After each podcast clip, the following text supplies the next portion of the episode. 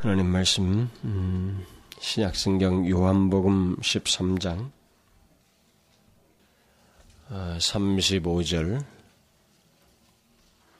13장 35절 어, 35절인데 그 이왕이면 34절과 35절 함께 읽어보도록 하겠습니다. 두 절을 시작. 새 계명을 너희에게 주노니 서로 사랑하라. 내가 너희를 사랑한 것 같이 너희도 서로 사랑하라 너희가 서로 사랑하면 이로써 모든 사람이 너희가 내 제자인 줄을 알리라. 35절 말씀 너희가 서로 사랑하면 이로써 모든 사람이 너희가 내 제자인 줄 알리라. 우리는 지난 시간에 그 예수 믿는 자에게서 어, 빼놓을 수 없는 이 기도, 어, 그 기도가 어떤 근거에서 어떻게 있게 되는지 반드시 있는 기도이지만 그 기도는 어떤 근거에서 어떻게 있게 되는지에 대해서 살펴보았습니다. 그리스도인은 아, 두말할 것 없이 기도하는 자입니다. 그렇지만은 하나님께서 보내신 아들의 영, 곧 성령으로 말미암아 하나님에 대한 분명한 이해를 가지고 바른 이해를 가지고 그에게 기도할 뿐만 아니라 그에 대한 바른 태도, 다시 말하면 마음을 드리는 기도를 한다. 이런 기도의 삶이 있는 것, 그것이 바로 그리스도인이다. 예수를 믿는다는 것은 바로 이런 내용을 포함한다라는 것입니다. 그런 면에서 우리가 이제 그런 기도가 가장 잘 나타날 수 있는 기도는 결국은 자발적이고 하나님을 의식하여서 하나님과만 그 나의 모든 은밀한 것을 들으시는 하나님께 기도하는 그런 기도, 결국 은밀한 기도를 대표적으로 두어서 말을 할 수 있다라고 그랬습니다. 우리는 이제 예수를 믿는다고 할 때 생각해야 할 또 다른 중요한 내용을 이제 오늘 본문에서 발견하게 됩니다. 그것은 예수 믿는 것의 아주 중요한 특징이고 정말 너무나도 우리에게 실제적인 내용이 되어야 할 그런 말씀입니다. 그것은 바로 서로 사랑하라는 것입니다. 서로 사랑하는 것이. 여러분은 본문을 읽으면서 아, 오늘 말씀은 무엇이겠구나라고 미리 짐작하실지도 모릅니다. 왜냐하면 여러분들에게는 이것이 너무나도 익숙하게 들려져 있고 많이 암송되어지고 있고 또 들은 경험들이 많을 것이기 때문에 그렇습니다. 보나마나 뭐 사랑하는 얘기겠지 아마 여러분들은 생각했을지 모르겠습니다. 아, 저, 제 경험만 해도 그동안의 집회를 통해서 특별히 뭐 수련회 같은데 집회에서 보면 성장하는 과정에 이 구절을 가지고 서로 사랑하라는 권면의 설교를 들은 경험이 있습니다. 그때는 다분히 이 메시지는 굉장히 감동적이었어요. 음, 이게 내 감성을 불러일으키는 아 사랑해야 되겠구나라고 하는 그런 감동적인 어, 그런 예, 그 결과를 낳는 그런 메시지를 이 본문을 통해서 들은 경험이 있습니다. 그러나 여러분들이 제가 오늘 이 말씀을 여러분들에게 전하려고 할 때는 그런 감동적인 제가 과거에 경, 어, 들었, 어, 느꼈던 그런 감동적인 메시지는 아닌 듯해요. 제가 옛날에 들었을 때는 상당히 감성, 이 감상적인 부분에서의 감동적이었어요. 그냥 어떤 근거도 없이 그냥 서로 사랑하는 것을 그냥 좀 정확하지 않게 얘기를 해서 그냥 사랑해야만 한다고 하는 그런 압박만 받고 또 그런 필요만 느꼈던 것 같은데 사실 이 말씀을 이제 예수를 믿는다고 하면 이 부분을 빼놓을 수가 없고 오늘 본문에서 그것을 강력하게 말을 하고 있는데 그리스도인에게 있는 서로 사랑하는 이 문제를 이렇게 설교를 하기 위해서 본문을 살피는 중에 저는 굉장히 부족과 결핍을 내 자신 안에서부터 보기 시작했고 이것은 그렇게 감동, 이게 뭐 감상적으로 이렇게 마음을 이게 부풀릴 수 있는 그런 내용이 아니라고 하는 이 결론이 저한테 주어졌어요. 왜 그래요? 이것은 굉장히 현실적인 내용을 말하고 있기 때문에 그렇습니다. 우리에게 실제로 사랑하는 내용, 그 증거가 있는 것을 말하고 있고 그것이 바로 그리스도인이라고 말하고 있기 때문에 또 그것이 없으면 마치 그리스도인이 아닌 것으로 단언적인 선언을 결국은 이것과 맞물려서 똑같은 저자인 사도 요한이 요한일서에서 말하고 있기 때문에 결코 그렇게 뭐 감미로운 말은 아니라 이 말입니다. 그런 면에서 볼 때 오늘 본문은 우리에게 있어서 이런 실제적인 사랑의 문제를 얘기할 때 이게 실제적으로 내게 있느냐라는 것을 살피는 데 중점을 두어야 됩니다. 오늘 본문이 분명히 말하고 있잖아요. 너희가 서로 사랑하면 이로써 모든 사람이 너희가 내 제자인 줄 알리라. 그랬습니다. 그 누구도 서로 사랑하지 않고는 예수님의 제자인의 뭐 그를 믿고 따르네라고 말을 할 수 없다는 것이 본문의 내용이기에 이 말씀은 자기를 사랑하고 자기를 중심에서 생각하고 말하고 행동하는 이런 오늘날의 현실도 심지어 그런 현실 속에 젖어 있는 우리들의 모습을 보게 되면 상당히 이 말씀은 충격적이에요. 그렇죠? 제게 있어서는 그렇습니다. 굉장히 충격적이고 엄숙하고 진지한 말씀입니다. 특히 주님께서 이 말씀을 자신이 죽으시기 전날 밤 제자들에게 마지막 메시지로서 일종의 유언적으로 하셨다는 것을 생각하게 될 때 더욱 그렇습니다. 우리는 이 말씀을 잘 안다고 생각하고 쉽게 대하기보다는 이 내용이 실제로 내게 있는지 없는지 이것부터 봐야 돼요. 그거 없으면 나는 다른 존재일 수 있다라는 생각을 하시면서 이 말씀을 자신에게 비추어 봐야 됩니다. 안다고 넘어갈 게 아니란 말이죠. 제가 보통 이 설교를 하면서 물론 제 자신이 말씀을 그렇게 대하면서도 준비하는 과정에서 제 자신을 그렇게 비추어 보기도 하지만 제가 이 강단에 서서 말씀을 전할 때 가장 힘든 대상이 있어요. 가장 힘든 대상이 있습니다. 그것은 하나님의 말씀을 다 아는 듯이 듣는 사람이에요.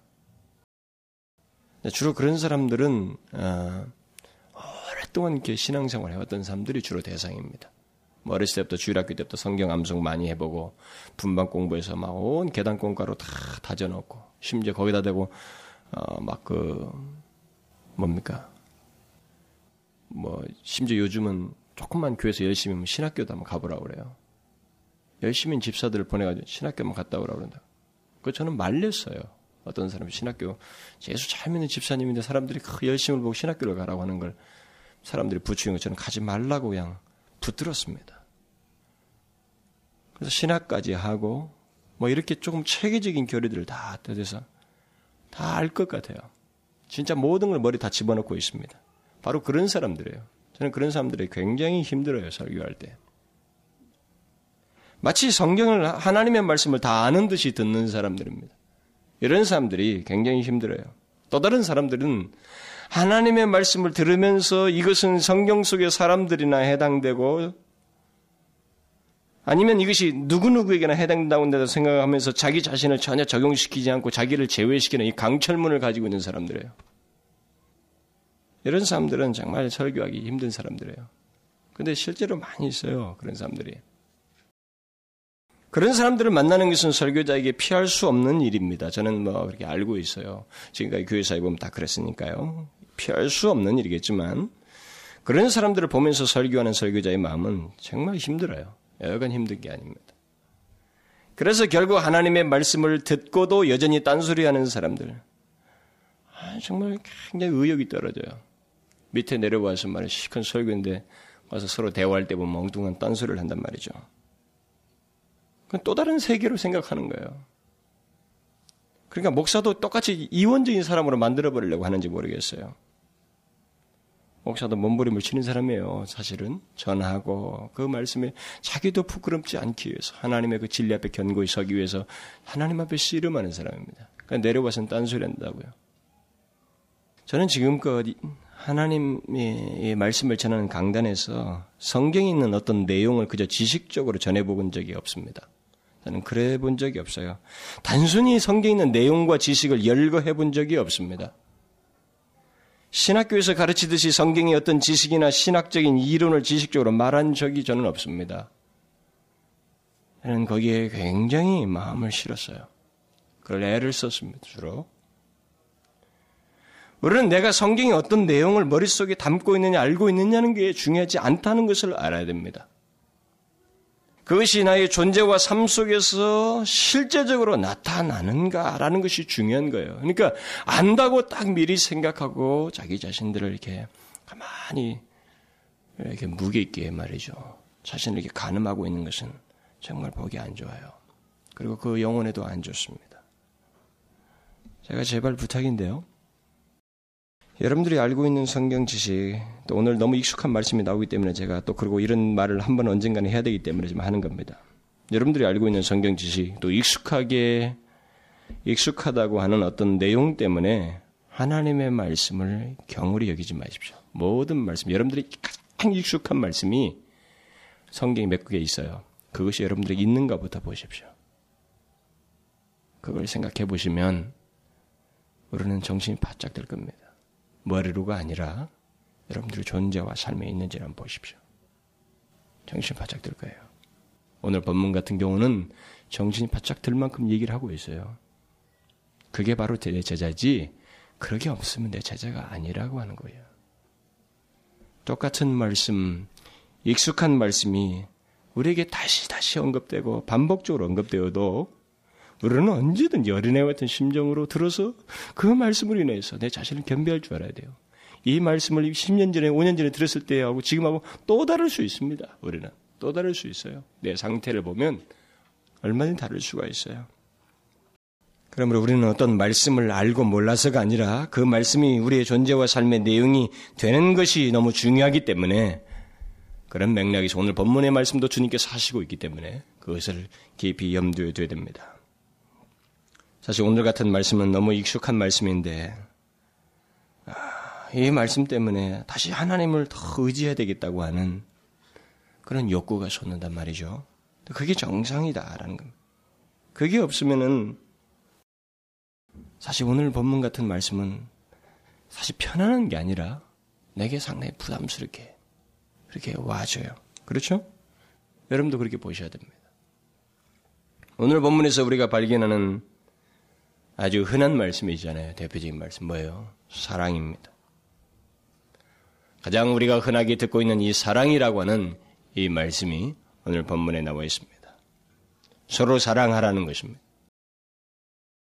기독교 안에서 교회 안에서 이 서로 사랑하라는 말은 정말 우리에게 수도 없이 외쳐지고 있는 말씀입니다. 저도 몇 번 이런 설교를 한 적도 있고 또 앞으로도 제 살아있는 한은 이런 메시지를 불가피하게 전하지 않을 수가 없겠죠. 성경이 많이 말을 하고 있기 때문에. 그런데 중요한 것은 이제 오늘 본문이 말한단 말입니다. 서로 사랑하면 이 때문에 모든 사람이 그가 주님의 제자인 줄을 알게 된다. 여기서 주님은 자신을 배신할 제자를 염두에 두고 말한 게 아니고 자신의 실제적인 제자의 모습을 연상하여서 말하고 있다고 할 때 주님을 끝까지 믿고 따르면서 영원히 하나님 앞에 이를 그리스도인들의 존재와 그들의 삶의 모습을 말하고 있다는 것을 기억해야 됩니다. 오늘날에는 너나 나나 할 것 없이 다 그리스도인이라고 말하고 있고 모두 다 예수를 믿는다고 말하고 있기 때문에 오늘 본문에서 실질적인 제자의 모습을 염두에 두고 하신 이 주님의 말씀은 큰 의미입니다. 분명히 제자가 있어요. 그러나 주님은 실제적인 제자를 말하고 있습니다. 내 제자로 알게 되는 그 실제적인 제자를 얘기하고 있습니다. 그런 맥락에서 오늘 본문 말씀은 우리에게 상당히 의미가 있어요. 바로 그런 의미에서 볼 때 오늘 본문은 오늘날 교회 안에 있는 수많은 사람들 중에서 참된 그리스도인이 누구인지, 실질적인 그리스도인이 누구인지를 알 수 있는 방법에 대해서 잘 가르쳐 주고 있습니다. 동시에 이것은 참된 그리스도인이라면 그는 서로 사랑하는 자이다. 또 서로 사랑하지 않는다면 예수를 믿는다고 말할 수 없다는 사실을 우리에게 분명히 말을 해주고 있습니다. 자, 다시 한번 강조하겠습니다. 이 말씀은 그냥 좋은 소리가 아니에요. 이 말씀은 우리를 규정해주는 아주 엄숙하고 중대한 말씀입니다. 실제로 사랑하는 삶이 우리 가운데 있느냐 없느냐는 것이 굉장히 중요하다고 하는 사실을 주께서 말씀하고 있어요. 결국 예수를 믿는다는 것은 서로 사랑하는 것이다. 이것을 예수 믿는다고 할 때는 빼놓을 수 없다. 형제를 사랑해야만이 사랑하지 않을 수가 없다. 그리고 사랑해야만 한다고 하는 사실을 분명히 말을 하고 있어요. 저는 오늘 이 부분을 우리의 잘못된 사랑관도 제하는데도 시간을 쏟아야 되겠고 뭐 여러 가지 하겠지만은 우선 그냥 핵심적으로 이 본문이 주는 말의 그 단어들을 중심으로 한 것만 말씀을 전하고 이것을 말을 내니까 해야 할 것들이 너무 많이 쏟아져 나오는데 너무 많아서 제가 정리를 못했어요. 시간을 다 소비를 못하고 아침까지도 부들었지만 그걸 정리하는 데 오히려 더 시간이 많이 걸렸어요. 너무 많은 것을 얘기해야 됩니다. 왜냐하면 오해도 많거든요. 서로 사랑하는 것을 악용해 왔습니다. 오늘날 기독교회가 많은 교회 그리스도인들이 서로 사랑을 또 악용해 왔어요. 그러니까 그런 오해에 대한 문제도 이 얘기를 해야 돼요. 이 문제를 얘기하려면. 그런데 그것을 제가 다 할 수가 없어서 빼고 빼버렸어요. 여러분 오해하면 뭐가 있겠어요? 그리스도인들이 서로 사랑한다면서 그 서로 사랑을 무엇으로 바꾸었습니까? 우리 유격적인 것으로 많은 사람들이 바꿨어요. 기독교 안에. 그리고 사랑한다는 것은 뭡니까? 그냥 봐주는 걸로 생각하는 거예요. 하고 싶은 대로 놔두는 것으로 사람들이 자꾸 생각합니다. 결국 그것 때 내가 그것을 뭐라고 하면 내가 죄를 진다는 생각 때문에 그냥 놔둬버리는 걸로 자꾸 생각을 해왔어요. 그러나 여러분, 그런 건 여기서 말하는 사랑이 아니에요. 성경에서 말하는 사랑은 그런 식의 것들이 아닙니다. 우리는 많은 오해를 했어요. 제가 여기부터 적용을 다시 하겠지만, 그냥 하고 싶은 대로 놔두면 여러분 그건 사랑하는 게 아니에요. 그건 무책임한 거예요. 흠리와 비나스가 하는 대로 놔두고 대충대충 그냥 몇 마디 이 얘기만 하고 용서하다가 하나님이 뭐라고 그랬어요? 너도 공범자다 그랬잖아. 그래서 엘리랑 같이 멸망시키는 거예요. 공범자로 취급했어요. 우리가 그걸 알아야 됩니다. 그러니까 엘리에 있어서 사랑은 이 아이들을 어떻게 해서라도 기도하면서 붙들어야 돼요. 하나님 앞에 돌아서도록 해야 된다. 거기는 책망도 따르고 다양한 것이 있어요. 그러니까 사랑을 많이 오해한 것이 있습니다. 우선 그런 것들은 제가 다 생략을 하겠습니다만 일단은 그리스도인이라고 할 때 그 사람에게 있는 이 사랑의 특징에 대해서 오늘 본문을 가지고만 얘기를 하겠습니다. 먼저 우리가 오늘 본문에서 살펴야 할 것은 그리스도인의 표지로서 서로 사랑하는 문제를 말하고 있는데 여기서 서로가 누구이냐라는 거예요. 서로라고 하는 것이 누구냐? 이것은 1차적으로 그리스도인입니다. 주님은 자신이 잡히시기 전날 밤에 다락방에 모인 제자들에게 이 말씀을 유언적으로 하고 계셨습니다. 물론 성경에서 하나님의 백성들에게 서로 사랑하라, 뭐 사랑하라고 했을 때는 그것의 범위를 교회 밖에 있는 사람들까지 포함해서 말한다고 할 수 있습니다. 그러나 그리스도인의 사랑은 1차적으로 그리스도 안에 있는 다른 지체들을 향한 사랑입니다. 그러니까 그리스도 안에서 사랑이 나타나는 것이 굉장히 중요합니다. 1차적으로 그것을 말해요. 여기서부터 안 나타나는 사람은 밖에서도 나타나도 거짓이다 이 말입니다. 이것을 먼저 우리가 염두에 됩니다. 주님은 지금 가른 유다가 나간 뒤에 남아있는 제자들, 그야말로 실제적인 제자들을 두고 말씀하시고 있습니다. 다시 말하면 그의 참된 제자들에게 말씀하고 있는 것입니다. 여러분은 복음서에서나 바울 서신서에서 그리고 야고보와 사도 요한이 쓴 모든 서신서 속에서 다른 지체들을 향한 사랑을 권면하는 말씀들을 굉장히 많이 발견할 것입니다. 그리스도 안에 있는 다른 형제들에 대해서 어떻게 용납하고 사랑해야 하는지, 심지어 목숨까지 희생해야 한다는 사실을 성경은 말을 하고 있습니다. 그래서 요한일서, 요한일서에서 이 똑같은 요한복음을 기록한 요한이 우리에게 말을 해주고 있습니다. 사실 본문은 이 본문과 같이 병행해서 오늘 살펴봐야 되는데 하는 요한일서에서 이렇게 말합니다. 형제들아 세상이 너희를 미워하거든 이상히 여기지 말라. 우리가 형제를 사랑함으로 사망에서 옮겨 생명으로 들어간 줄을 알지 알리이다. 알지니다 말하면서 사랑하지 아니하는 자는 사망에 거하느니라. 그가 우리를 위하여 목숨을 버리셨으니 우리가 이로써 사랑을 알고 우리도 형제들을 위하여 목숨을 버리는 것이 마땅하니라. 이렇게 말하고 있어요. 그러니까 오늘 본문과 오늘 본문을 좀 더 잘 설명하기 위한 아주 중요한 말씀을 요한님. 사실 이 본문은 제가 요한일서 강의 시간에 설명이 할 것이기 때문에 그 본문을 들지는 않았어요. 그러나 좀 보충 설명이 되는 것입니다. 요한은 요한일서에서 그렇게 말을 하고 또 바울은 고린도전서 13장에서도 그 고린도 교회 성도들에게 사랑을 얘기했습니다. 사랑장을. 또 베드로도 말하기를 마지막으로 말하노니 너희가 다 마음을 같이하여 형제를 사랑하며 이렇게 말했어요. 이런 식으로 서로 사랑하라는 것은 그리스도인들 사이에서 그렇게 하라는 겁니다. 그리스도인들 사이에서 하라는 겁니다. 어떤 사람들은 이런 성경이 기록에 대해서 종종 의문을 제기할 수 있습니다. 제기할지도 모릅니다. 마치 기독교가 어떤 파당을 만드는 것이 아닌가. 사랑하라고 했으면 그 말 자체는 어떤 제한을 두지 말아야 되지 않느냐. 근데 벌써 거기 사랑에 어? 대치되는 말을 하고 있지 않느냐. 이렇게 생각할지도 모르겠습니다. 그것은 아닙니다. 단지 성경이 일차적으로 그리스도인들 사이에 서로 사랑하라고 한 것은 그 사랑이 성경에서 말하는 사랑의 특징 때문에 그렇습니다. 사랑의 질 때문에 그렇고 그 사랑의 목적 때문에 그렇습니다. 그것은 교회 밖에서 할 수가 없기 때문에 그래요. 일차적으로. 그래서 성경에서 말하는 사랑의 질과 목적을 넌 그리스도인은 갖지도 못하고 알지도 못하고 또 행할 수도 없습니다. 그렇기 때문에 이 사랑의 문제, 성경에서 말하는 사랑은 어떤 다른 내용을 가지고 말하고 있습니다. 그러니까 세상 사람들이 말할 때, 아, 너희들끼리다. 그, 그건 아니에요. 그 사람들이 말하는 사랑은 다른 개념입니다. 먼저, 그래서 그러면 그리스도인이 갖는 사랑의 질부터 제가 좀 잠깐 설명을 해야 되겠습니다. 이것에 대해서는 그리스도인이 갖는 사랑의 질은 오늘 본문에 나와 있는 오늘 본문 그 앞구절에 잘 것이 아, 요약이 되어 있어요. 내가 너희를 사랑한 것 같이 너희도 서로 사랑하라 그랬습니다.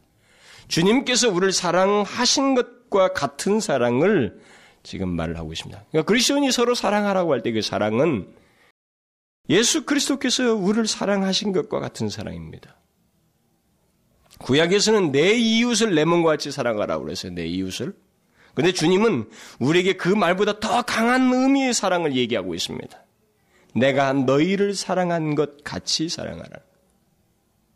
결국 주님께서 말씀하신 사랑은 우리가 우리 자신을 사랑하는 것보다 내가 내 자신을 사랑하는 것보다 훨씬 더한 사랑으로 다른 사람을 사랑해야 한다는 거예요.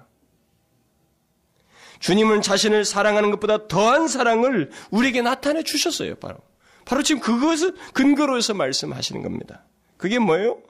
자신을 우리에게 주실 정도였습니다. 자기가 자기를 사랑할 때는 음? 자기가 자기를 사랑하는 정도는 목숨까지는 버리지 않습니다. 그러니까 주님께서 자기가 사랑같이라고 말했을 때는 구약에서 말한 이웃을 내 몸같이 사랑하는 것을 넘어서는 얘기예요. 그건 뭐예요? 자신을 줄 정도의 사랑을 얘기하는 겁니다. 바로 이런 사실 때문에 사도 요한은 요한일서에서 그가 우리를 위하여 목숨을 버리셨으니 우리가 이로써 사랑을 알고 우리도 형제를 위하여 목숨을 버린 것이 마땅하니라. 그렇습니다. 우리 그리스도인들에게 있어야 할 사랑의 질과 정도는 내가 사랑하는 정도는 내가 내가 나를 사랑하는 정도를 훨씬 넘어서는 그리스도께서 나를 사랑하셔서 나를 위해서 죽으신 것과 같은 사랑이라고 하는 사실을 먼저 염두에 둡니다. 그리스도인들은 모든 사람을 사랑해야 됩니다. 예외 없이 마치 내 몸처럼 사랑해야 돼요. 그러나 다른 형제 그리스도인들을 향해서 다른 그리스도인들을 향해서 예수님처럼 예수님께서 사랑하신 것처럼 사랑해야 됩니다. 제가 뒤에 가서 이유를 말을 하겠습니다. 이것이 또 어떻게 가능한지. 바로 이런 의미에서 요한은 요한일서에서 우리도 형제들 위하여 목숨을 버린 것이 마땅하니라. 오늘날은 형제를 위해서 목숨 버리는 그런 현실이 별로 없어요. 없습니다. 이때 당시처럼 그렇게 없어요. 그때 당시는 정말 형제를 위해서 목숨을 버려야 되는 게 말을 하지 않음으로 인해서 내가 대신 잡힐 수도 있는 것이었어요. 그야말로 형제를 위해서 자기가 목숨을 버리는 것이 되는 겁니다. 그런 것이 있었어요. 그러나 오늘은 그렇게 현실적이지 않는 이런 이런 어, 형, 형제를 위해서 죽는 이런 모습은 그렇게 오늘날은 덜, 덜 현실적일 수 있어요. 그러나 그 사랑의 질은 똑같습니다. 그리스도인들이 다른 사람들 향해서 나타내야 할 사랑의 질은 결국 예수님께서 자신의 몸을 던졌던 것 같은 거예요. 그러니까 내가 나를 생각하는 훨씬 이상이라고 하는 것을 잊지 말아야 됩니다. 여러분들은 계속 의문을 갖게 될 겁니다. 의문을 가지셔야 돼요. 제 설교를 지금 들으면서. 어떻게, 어떻게 가능한가? 뭐 이런 질문들을 스스로 하셔야 됩니다. 어떻게 가능하겠어요? 그것은 예수를 믿는 사람에게 하나님께서 주님 같은 사랑을 감히 할 수 있도록 우리의 마음에 사랑을 부어 주셨기 때문에 가능해요. 그것을 바울이 로마서 5장에서 말하는 겁니다. 우리에게 주신 성령으로 말미암아 하나님의 사랑이 우리 마음에 부은받음이니 성령이 거하신 자에게는 하나님의 사랑이 부은받은 거예요. 또 사도 요한은 요한일서에서 말합니다. 우리가 사랑함은 그가 먼저 우리를 사랑하셨다. 그가 우리를 사랑하심으로 우리에게 사랑을 이미 비추셨어요. 넣으신 겁니다. 넣으신 거예요. 그러면서 또 말하기를 사랑하는 자들아 우리가 서로 사랑하자. 사랑은 하나님께 속한 것이니. 자, 하나님께 속한 거예요. 계속 성경은 지금 그런 얘기를 하고 있습니다. 사랑을 얘기하면서. 하나님께 속한 것이지.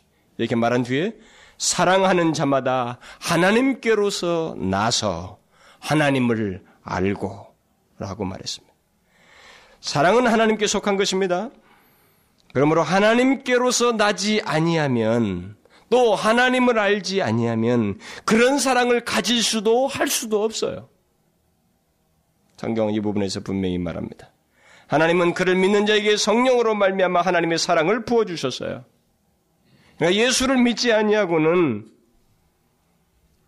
이런 하나님의 사랑을 알 수가 없다는 거예요. 성경에서 말하는 사랑의 질은 하나님께 속한 하나님의 사랑입니다.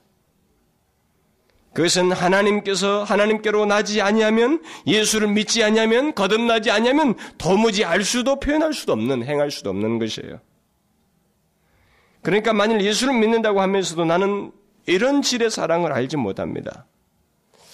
나는 예수를 지금 믿고 있다고 생각하는데 믿고 있지만 나는 그런 사랑을 해본 적이 없어요.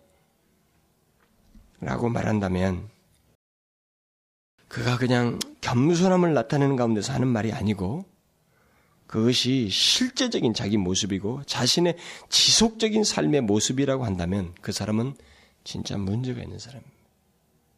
그의 존재에 문제가 있고 아니면 그의 삶에 문제가 있어요.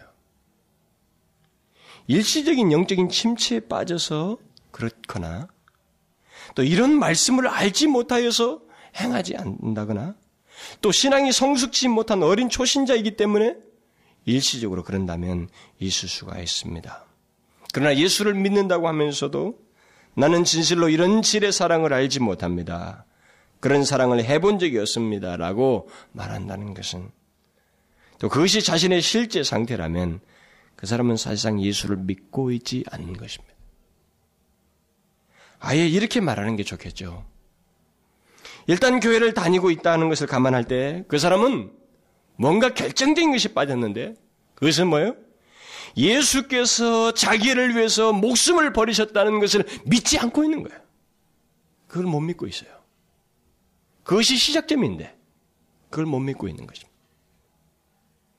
그것을 그저 머리로만 알고 있을 뿐이에요. 하나님의 아들 예수 그리스도께서 십자가에서 죽으신 것이 바로 나를 위해서, 목숨을 버리신 것이 바로 나를 위해서라고 하는 것을 못 느끼고 있어요. 알지 못하고, 믿지 않고 있는 것입니다. 그렇기 때문에 나는 이런 질의 사랑을 몰라요. 해본 적이 없어요. 라고 말하는 것입니다. 사도가는 분명히 말합니다. 그가 우리를 위하여 목숨을 버리셨으니 우리가 이로써, 이로써 사랑을 알고 서로 사랑할 그 사랑을 알고 라고 말했습니다. 그러고 나서 우리가 형제를 위해서 목숨을 버린 것이 마땅하다. 이렇게 말한 것입니다. 우리가 예수님처럼 사랑할 사랑을 아는 것은 예수님께서 우리를 위해서 목숨을 버린 것을 아는 것과 관련돼 있어요. 그것과 직접 관련돼 있어야 됩니다. 그것은 믿고 있는 사람이야만 해요. 그걸 못 믿고 있으면 안 돼요. 가질 수가 없어요. 그러니까 그렇게도 우리가 빈번하게 듣고 있는 그 성경 속의 핵심적인 진리, 예수께서 우리를 위해서 십자가에서 죽으셨다는 것, 목숨을 버리셨다는 것을 믿지 않고 있는 거예요. 믿지 않고 있기 때문에 예수님 같은 사랑을 모르는 것입니다. 여러분 이것은 아무것도 아닌 것 같지만 대단히 심각한 것입니다. 머리로 아는 걸 제가 말하고 있지 않아요? 제가 아까도 여러분들이 아느냐고 묻는 게 아닙니다. 난 여러분들이 아는 문제를 가지고 그렇게 점수를 줘서 말하는 게 아닙니다. 실제로 그 믿고 그것이 우리에게 증거이냐 말이죠. 증거로 나타나느냐. 이건 굉장히 심각한 거예요. 이런 사람은 예수님께서 자신을 위해서 목숨을 버리셨다는 사실을 남 얘기 듣듯이 하였을 뿐만 아니라 바로 나 자신을 위해서라고 하는 것을 믿지 않고 있는 사람이기 때문에 굉장히 심각해요. 결국 내가 그런 사랑을 몰라요. 것은 근본적인 원인은 여기에 있어요. 요한일서에서 말하는 것처럼. 이걸 안 믿고 있는 거예요. 이런 사람은 당연히 남을 예수님처럼 사랑할 수가 없습니다. 그 몰라요. 진짜 모릅니다. 그런 상태로 있는 나는 그것을 계속 모르게 될 겁니다. 결국 그런 사람의 문제는 자신의 마음을 진실로 열지 않은 거예요. 나를 위해서 죽으신 예수 그리스도의 죽으심에 대해서 나를 위해서 목숨을 버리셨다는 것에 대해서 믿음의 문을 마음의 문을 믿고자 하지 않았던 거예요. 열어서 믿고자 하지 않았던 거예요. 그냥 알고 말은 것이죠. 믿어지겠지 하고 만 거예요. 진실로 마음을 열고 그 진리를 받아들이지 않은 것이 그 원인입니다. 이런 사람은 사실상 불신자예요. 이런 불신앙인은 아무리 스스로 그리스도인이라고 해도 또 이런 걸 한번 해보겠다고 설교를 한번 또 노력해 보려고 해도 잘 안 될 겁니다. 예수께서 나를 위해서 죽으신 나를 위해서 몸을 버리셨다고 하는 이 사실이 얼마나 무궁한지를 알지 못하는데 어떻게 누구를 예수님 같은 사랑을 할 수 있겠어요? 오늘 반문 같은 걸 어떻게 하겠어요? 내가 너희를 사랑같이 서로 사랑, 이걸 어떻게 하겠어요? 어떻게 지킨단 말입니까? 천부당 만부당이에요. 결국 이런 사람은 자신이 사랑을 받, 받아보지 못한 것이 되거든요. 받아보지 못한 것이 되기 때문에 곧 사랑받은 자의 경험을 알지 못하고 있기 때문에 다른 사람을 사랑하기는커녕 다른 사람을 잘 용서를 못해요. 다른 사람의 잘못을 잘 용서를 못합니다. 그리고 자꾸 판단만 하는 거예요. 그래서 교회 안에서 남을 비판자라는 사람을 보게 되면 우리는 탁 예상할 수 있어요. 한 가지를. 이, 이 사람이 그냥 어쩌다 감정적이, 감정이 상하해서 일시적으로 하는 비판의 실수가 아니라 빈번하게 비판하는 사람이라면 우리는 그 사람을 대략 예상할 수가 있어요. 뭘 예상하겠어요? 그 사람은 자신이 얼마나 큰 용서를 받았는지를 알지 못하는 사람이에요. 자신이 얼마나 큰 용서를 받았는지, 얼마나 하나님 앞에서 나와 같은 자가 이런 큰 은혜를 입었는지에 대해서 알지 못하고 있는 거예요. 얼마나 큰 사랑을 받았는지. 내가 얼마나 큰 죄를 지었고. 근데 그 죄가 어떻게 내가 용서를 받았는지, 그걸 아직 알지 못하고 있어요. 알지 못하기 때문에 남을 사랑하지 못하는 것입니다.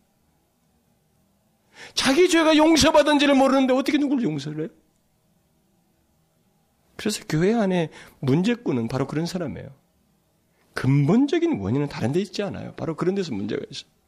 남을 입으로 잘 이렇게 쪼아대고 말이죠. 비판하고. 원인은 다른 데 있지 않아요. 자기가 누구인지를 모르는 거예요. 어떤 용서를 받았는지 그걸 알지 못하고 있어요.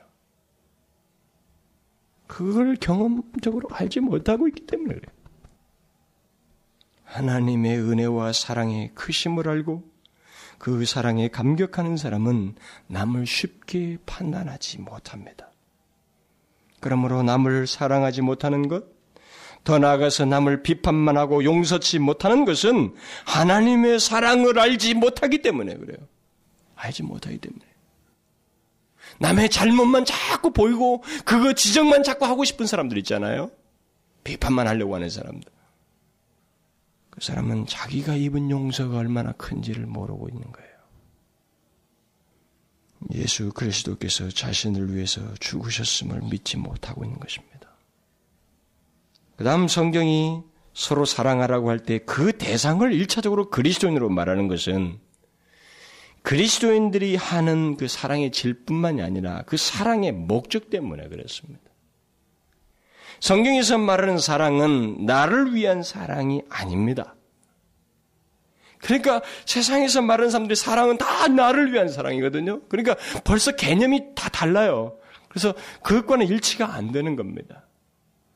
그래서 성경이 말하는 사랑을 이해를 못해요. 그래서 이 말은 주님을 알아야만이 이해할 수 있어요. 그래서 일차적인 대상으로서 그리스도인을 두고 하는 겁니다. 성경에서 말하는 사랑은 나를 위한 사랑이 아니고 또 나의 욕심과 본성을 위한 것이 아니고 뭐예요? 그러니까 유격적이고 자기중심적인 사랑이 아니라는 거죠. 나를 나에게 잘해주는 그런 사랑이 아니라 이 말이에요. 어떤 사랑입니까? 성경에서 말하는 사랑은 하나님을 나타내는 사랑이에요. 이타예요. 벌써 내가 아닙니다. 예수님이 나 자기를 생각지 않고 자기 나를 위해서 목숨을 버리셨어요. 그리고 그것을 그렇게 한 것 같이 너도 그렇게 하라. 나도 지금 다른 사람을 향하게 돼 있는 거예요.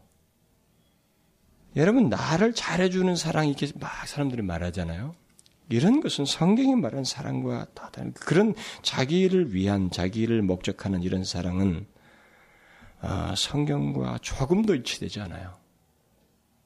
뭐 생, 세상에는 아 그렇지 않도 세상에도 좀 옳은 사랑이 있지 않습니까? 다른 자기를 위한다고 어떻게 말해요? 다른 사람들도 다 남을 위한 사랑이 아닙니까?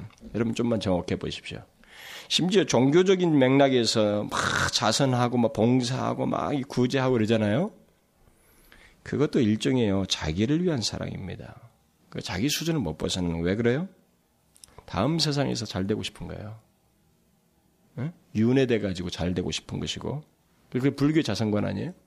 심지어 카톨릭은 좀 더 나아지게 하기 위해서 또 올라간 사람 뭐 어떻게 연예인 사람 뭐 돕겠다 뭐 자기가 저, 사, 선행을 많이 하면 뭐 믿음 믿음도 있어야 되지만 선행이 같이 있어야 된다 가지고 선행이 이 구원의 한 조건으로 돼 있기 때문에 그걸 하는 겁니다. 목적이 빗나가 있어요. 다 자기를 위한 거예요. 여러분 성경은 그런 사랑을 말하지 않습니다. 성경에 있는 모든 사랑은 나를 위한 사랑이 아니에요. 하나도 없어요. 그걸 먼저 알아야 됩니다.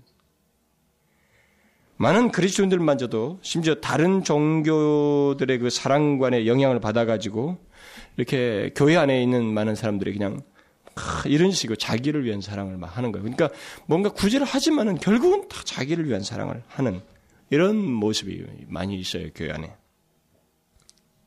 아닙니다. 성경이 말한 사랑은. 성경이 말한 사랑은 하나님을 나타내는 사랑. 다시 말하면 하나님의 영광이에요. 하나님의 영광입니다. 하나님께서 우리에게 그의 사랑을 주시고 알게 하셨을 때는 우리의 모든 사랑의 삶을 통해서 이 세상에 하나님을 나타내라는 거예요. 하나님을 나타내는 거예요. 하나님은 사랑이시다고 했던 것처럼 그 사랑 자체이신 하나님을 우리가 나타내라는 겁니다. 우리가. 오늘 본문도 그 얘기예요. 모든 사람이 너희가 내 제자는 내 제자는 제자인데 누구 제자라는 거예요? 그리스도를 그리스도를 나타내는 거예요, 결국. 우리의 모든 사랑의 행위와 삶을 통해서 하나님이 나타나는 것, 또 그에게 영광이 되는 것이 우리 그리스도인 사랑의 목적이에요. 그렇기 때문에 이게 대상이 그리스도인들을 향해서 서로 사랑하라고 한 겁니다. 성경에서 말하는 사랑은 그리스도인들끼리 그냥 먹고 즐기라 이런 것은 아니에요. 오래된 교회를 보게 되면 교회에서 오래 사귄 것을 근거로 해가지고 자기들끼리 견고한 침묵을 발휘하여서 말이죠. 하나님의 사랑을 그 유격적인 것으로 바꾸는 그냥 틈만 나면 어디 가서 놀고 먹는데 이용하는 그런 잘못된 교회의 풍토가 있어요. 그것은 그들이요 아주 잘못하는 거예요. 이 공동체 예수의 이름 때문에 각각 다 모르던 사람이 모인 거거든요. 여기 여러분 여기도 다 각각 다 삶의 환경도 다르고 출신 배경 다르고 이전엔 전혀 몰랐던 사람들이 이렇게 다 모였어요. 누구 때문에? 예수 때문에 모였어요. 그 중심은 예수 그리스도입니다. 그런데 이것을 빙자해가지고 이것을 근거로 해가지고 유격적인 것을 바꿔버린다. 자기끼리 먹고 즐기는 대로 자꾸 사용한다. 그저 자기들이 무슨 계를 만들고 뭐 이쪽으로 나가면서 막 뭘 한단 말이죠. 그렇게 하면 자기들끼리 그냥 먹고 논다. 그것은 그냥 단순한 죄악이 아니에요. 사실상 굉장히 영적으로 안 좋은 죄악이에요. 공동체와 관해서 굉장히 안 좋은 죄악입니다. 그래서 로이드 존스 목사라는 사람이 영국의 웨스트민스터 채플에 가가지고 제일 먼저 부신 게 뭐예요? 클럽이에요, 클럽. 이 고급 사람들, 이게 엘리트들이 많은데 무슨 클럽, 무슨 클럽 있는 거예요, 교회 안에. 그걸로 교회 안에서 다 자기들끼리 그룹을 가지고 있는, 다 부셔버렸어요. 목숨 걸고 했어요, 정말 힘든데. 교회는 그게 있어서는 안 됩니다. 그런 것은 그리스도인 사랑이 아니고 그것을 알지도 못하는 것입니다. 성경에서 말하는 사랑은 목적이 분명히 있어요. 비록 우리가 사랑의 행위를 할 때 그것의 유익은 다른 사람들에게 전해지고 또 심지어 교회 밖에 있는 사람들까지 나타나겠지만 그것의 궁극적인 목적은 하나님이 나타나는 거예요. 하나님이 나타나. 혜택이야 사람에게 돌아간다 할지라도 그것을 통해서 하나님이 나타나는 사랑입니다. 한마디로 하나님의 영광을 위한 사랑이라는 거죠. 바로 이런 목적 때문에 성경은 서로 사랑하라고 할 때 또 형제를 사랑 형제를 사랑하란다 할 때 그 대상을 주로 그리스도인들에게 말합니다. 그 형제는 주로 그리스도인이에요. 이것은 일종의 대표 원리이기도 합니다. 그리스도인들이 예수님과 같은 사랑으로 서로 사랑하게 될 때 이 사랑은 그들을 통해서 하나님의 사랑을 모든 사람들이 알게 되는 거예요. 이 세상은 한쪽으로 치우치게 돼 있습니다. 막 한쪽으로 가는데 그것도 죄악이에요, 그게. 자기만을 사랑하는 쪽으로 막 가게 돼 있습니다, 이 세상은. 근데 거기에 균형을 깨버리는 거예요. 그렇지 않은 하나님의 사랑이 있다는 것을 보이는 통로가 있는 것입니다. 그게 누구예요? 그리스도인입니다. 그리스도인이에요. 무너져가는 세상에 빛을 비추는 자들이 된다 이 말입니다. 마치 하나님께서 이스라엘 통해서 온 세계에 하나님의 살아계심을 나타냈던 것처럼 그리스도인들의 사랑을 통해서 하나님의 사랑을 이 세상에 알게 하시는 거예요.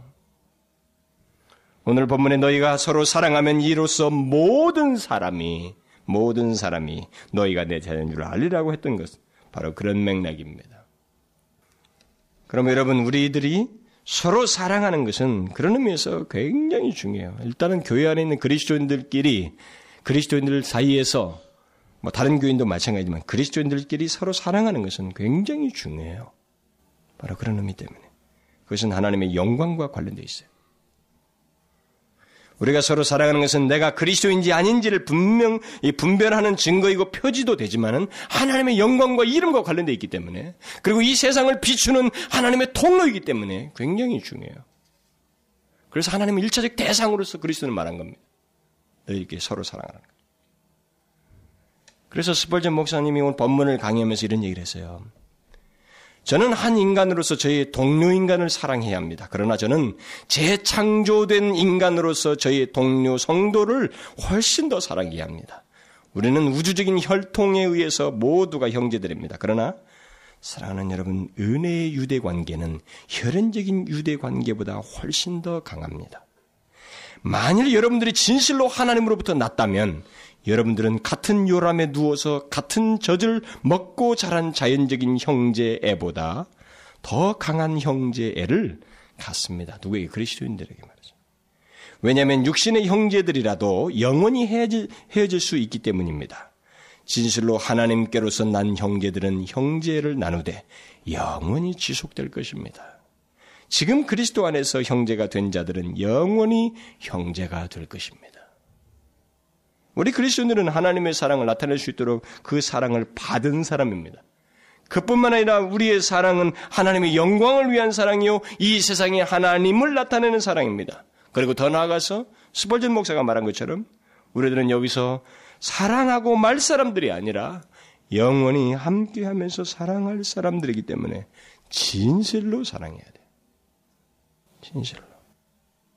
그러면 어떻게 예수님 같은 사랑을 우리가 서로 할 수 있을까? 어떻게 할까요?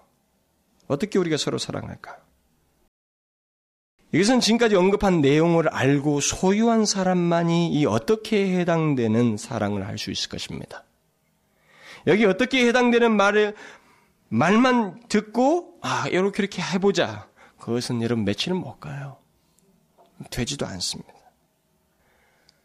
그럼에도 불구하고 제가 이 어떻게에 대해서 한두 가지만 얘기를 하겠어요. 음, 도움이 될 것 같아서. 그러나 상세하게는 말을 못합니다. 상세하게 말해야 실제는 유익이 될 텐데 상세하게 말은 못하겠어요. 이것은 또 너무 다양하니까. 여러분들이 다 각자가 있거든요. 서로 사랑하는 문제에 대해서 각자가 독특한 방어벽들을 다 가지고 있어요. 서로 사랑하는 데서 하지 않는 나누고 편협하게 뭐 이렇게 한 다양한 것들이 다 여러분들에게 각자 있어요. 그걸 일일이 제가 여기서 열거할 수가 없습니다. 단지 제가 한두 가지만 말씀을 드리면 먼저 부정적인 면에서 말하면 우리 안에서 서로 사랑하려면 자기를 먼저 생각하는 습관, 예? 자기를 먼저 생각하는 습관이 있잖아요. 자기를 먼저 생각하는 습관이 있어요. 자기를 내세우는 습관이 우리에게 있습니다. 이것을 제거해야 돼요, 먼저. 이거 안 제거하고 무슨 열심히 서로 사랑할 거예요. 서로 사랑하겠습니다. 안 됩니다. 그래서 여러분 성경을 보십시오. 그건 그리스도인만 가능하다는 이유가 왜 나오냐면 바울이 갈라디아서라 말해 어디 우리가 그리스도와 함께 죽고 그랬어요. 십자가 이미 못 박히고 같이 죽은 거예요, 우리가. 자기가 죽은 겁니다. 그렇지 않으면 못해요. 그런데 우리가 그런 일을 하고 있다는 것은 내가 지금 잊고 있거나 지금 잘못된 태도를 갖고 있는 거예요. 우리가 서로 사랑하는 데 있어서 이 자기라고 하는 것은 자기를 생, 먼저 생각하고 자기를 내세우는 이 습관은 굉장히 큰 장애물입니다. 굉장히 큰 장애물이에요. 예수님 같은 사랑이 실행되어야 할 교회 내에서 그런 사랑이 나타나지 않는 것도 다른 게 아니에요. 그 안에 아직도 변화되지 않은 것 같은 태도 있잖아요. 자기를 생각하고 자기를 내세우는 습관 속에서 이렇게 남을 대하는 이거 있잖아요. 이런 사람, 이런 태도가 결국 교회 안에서 항상 교회 같지 않은 모습을 남게 하는데 장, 장본이 되는 거예요. 여러분, 뭐, 그냥 외면상으로는 이렇게 교회 안에서 보면은 누군가에 뭐 봉사도 잘하고 막 이렇게 하잖아요. 아, 누군가를 사랑한다는 행, 예, 취지 알아서 막 하잖아요. 그런데 안, 그러면서도 자기를 제거하지 않고 자기를 은근히 내세우면서 이렇게 막 열심히 하게 되면 이건요 외면상으로는 사랑의 행위지만 사실상은 그건 자기를 더욱 사랑하는 겁니다. 무슨 말인지 알아요? 그건 자기를 더욱 사랑하는 거예요. 그 사람은 여전히 그런 행위를 통해서 그렇게 함으로써 내가 했다. 나는 그런 사람이다. 라고 하는 자기를 드러내고 자기를 더 존중하고 더 사랑하고 있는 거예요. 서로 사랑하기 위해서는 자기를 먼저 생각하는 그 뿌리 깊은 우리의 마음과 태도를 먼저 주님 앞에 내놓아야 돼. 예수를 믿으면서 서로 사랑에 대해서 알지 못하고 이런 서로 사랑하기 위해서 거대한 장애물로 있는 자기라고 하는 이 문제를 제거하지 않고 나타내는 그런 가운데서 서로 사랑한다. 뭐 예수를 믿는다. 여러분 심히 부끄러운 거예요. 심히 부끄러운 겁니다. 여러분 제가 이런 설교를 하게 되면 여러분 중에서 어떤 사람 그리고 저를 전하는 전화 마음이 아파야 돼요 사실. 아플 수밖에 없죠. 우리는 반대쪽에 익숙해 있어요, 사실상. 서로 사랑하는, 주님께서 사랑하신 것 같은 사랑보다는 나를 중심한 사랑에 익숙해 있습니다. 이걸 제거하지 않으면서 너희가 내 제자인 줄을 모든 사람이 알 거야? 누가 알겠어요, 누가? 아닌 것입니다. 그 다음 적극적인 면에서 한 가지 더 말씀을 드리면, 우리가 서로 사랑하려면 이제 먼저 생각해야 될 게 있습니다. 먼저 생각해야 될 게 있어요. 어떤 일을 하기 전에 모든 행위와 선행이라든 뭐 어떤 행동을 하기 전에 먼저 생각해야 할 것이 있어요. 그것은 나를 위해서 목숨을 버리신 주님을 생각해야 돼요. 사랑하려면 이걸 먼저 생각해야 돼요. 그리스도인은 예수님께서 목숨을 버리심으로 새 생명을 얻은 자입니다. 그렇다면 그것으로 우리는 다른 형제를 사랑할 충분한 이유를 갖는 거예요. 충분한 이유를 갖는 겁니다. 이것을 생각지 않고 이것에 의해서 동기부여를 받지 않냐고 이것을 믿지 않는 자에게는 할 말이 없어요, 사실은. 뭐 어떻게 하겠어, 그 사람에게. 자기를 위해서 목숨을 버리신 주님의 생각지 않고 그것이 자기에게 동기부여가 되지 않는 사람에게 뭘 말해주겠어요? 그런 사람은 다시 예수를 새롭게 믿어야 할 사람이지 누군가를 서로 사랑해야 할 사람 아닙니다. 사랑 못해요, 그 사람. 일시적으로는 뭐 행동적으로 하려는지 모르지만 못합니다. 다시 믿어야 할 사람이에요. 새롭게. 거듭내야 할 사람입니다. 예수님께서 나를 위해서 버리신 것을 생각한다면 또 하나님의 아들께서 나 같은 비천한 인생을 위해 그렇게 하셨다면 우리가 사랑할 대상은 없어요. 제한이 없습니다. 제한이 없어요. 그가 부유하든 가난하든 지식인이든 무식자이든 잘났든 못났든 배경이 좋든 아니든 감안할 내용이 되지 않습니다. 여러분 제가 말하는 것은 잘 들으셔야 돼요. 우리 교회가 뭐 우리 모두 저도 마찬가지. 왜냐면 우리가 성장하면서 사람을 이렇게 그렇게 분별했거든요. 아우 이렇게 굽실거릴 사람과 덜 굽실 사람, 이렇게 태도를 완고하게 할 사람과 이게 건성으로 대할 사람, 이런 것들이 우리가 익숙해 있기 때문에 몸에 배에 있어요. 배에 있는 건 압니다만은, 우리는 그리스도의 사랑으로 그걸 제거해야 돼요. 이 교회 안에서도 이런 것에 의해서 자꾸 사람을 나눈다든가, 제한을 한다든가, 이것은 안 됩니다. 교회 안에는. 안 돼요. 있어서는 안 되는 것입니다. 그건 예수님 같은 사랑이 아니에요. 여러분, 우리 교회 안에서 특별히 이 서로 사랑하는 문제를 어, 우리가 살피면서 우리 교회 안에서 특별히 실천적으로 서로 사랑하듯 하기 위한 이런 좀 말씀을 첨가를 하면은 우리가 지금 교회가 거의 1년 가까이 다 됐어요. 그런데 그렇게 짧은 세월인데요. 우리 교회 안에도 이제 서서히 우리 자, 교회 자체에 어떤 틀이 하나 싹 생기고 있습니다. 우리 자체에 특이한 분위기가 있어요. 분위기가 형성되고 있습니다. 제가 그것을 다 이 시간에 말할 수 없어요. 긍정적인 것도 있고 부정적인 것도 있을 텐데. 그러니까 뭐 그걸 다 말할 수 없습니다. 서로 사랑하는 것과 관련해서만 말씀을 드리면 우리들 사이에 아직 서로를 사랑하는데 너무 자기 중심적인 게 많아요. 이 자기 중심적인 것은 상호적인 겁니다. 저쪽에선 저쪽에서 나한테 이렇게 안 대했어요. 천만의 말씀. 당신도 그쪽을 안 대했잖아요. 상호적이에요. 저 사람 저 사람이 나를 이렇게 편견을 거거든. 당신은 저 사람에 대해서 그 편견을 갖는다고 판단하는 것 아래 당신도 안 하잖아요. 이것은 상호적이에요. 우리 교회 안에 그런 게 아직도 있습니다. 그러니까 나를 향해 이것은 결국 뭐예요? 자기중심적인 이런 태도는 사랑하는데 자기중심 태도는 나를 향해서는 이기적이고 다른 사람을 향해서는 비판적인 태도로 나타나기 때문에 공동체에 대단히 해악스러워요. 자기 중심적인 태도를 갖고 있으면 결국 공동체가 큰 손상을 입어요. 응? 자기를 중심으로 생각하죠. 누구는 어떻게 저떻게 말을 하죠. 비판을 자꾸 누른단 말. 결국은 손상을 입어요. 공동체를. 여러분, 여러분 안에 제한을 두어서는 안 됩니다. 이 제한을. 이 제한이 어떤 것이든 제한을 두어서는 안 돼요. 뭐 사람 제한이 아니라 이 뭐 어떤 이런 판, 여러 가지 판단 기준들이나 이런 것들에 대해서 제한을 두어서는 안 돼요. 한번 가만히 생각해 보십시오. 그런 것이 무엇이 내 안에 있는지 한번 가만히 보십시오. 제가 이런 설교를 하는 중에서도 이 말은 누가 들었으면 좋겠다라고 생각한다면 그 사람은 벌써 빗나간 사람이에요. 이건 누가 들었으면 아 누구에게 참 적절하네. 당신은 벌써 빗나갔어요. 바로 당신이 들어야 할 사람입니다. 그런 사람이. 우리 각자에게 해당돼요. 우리 각자에게 적용해서 이런 사랑이 각자로부터 나와야 돼요.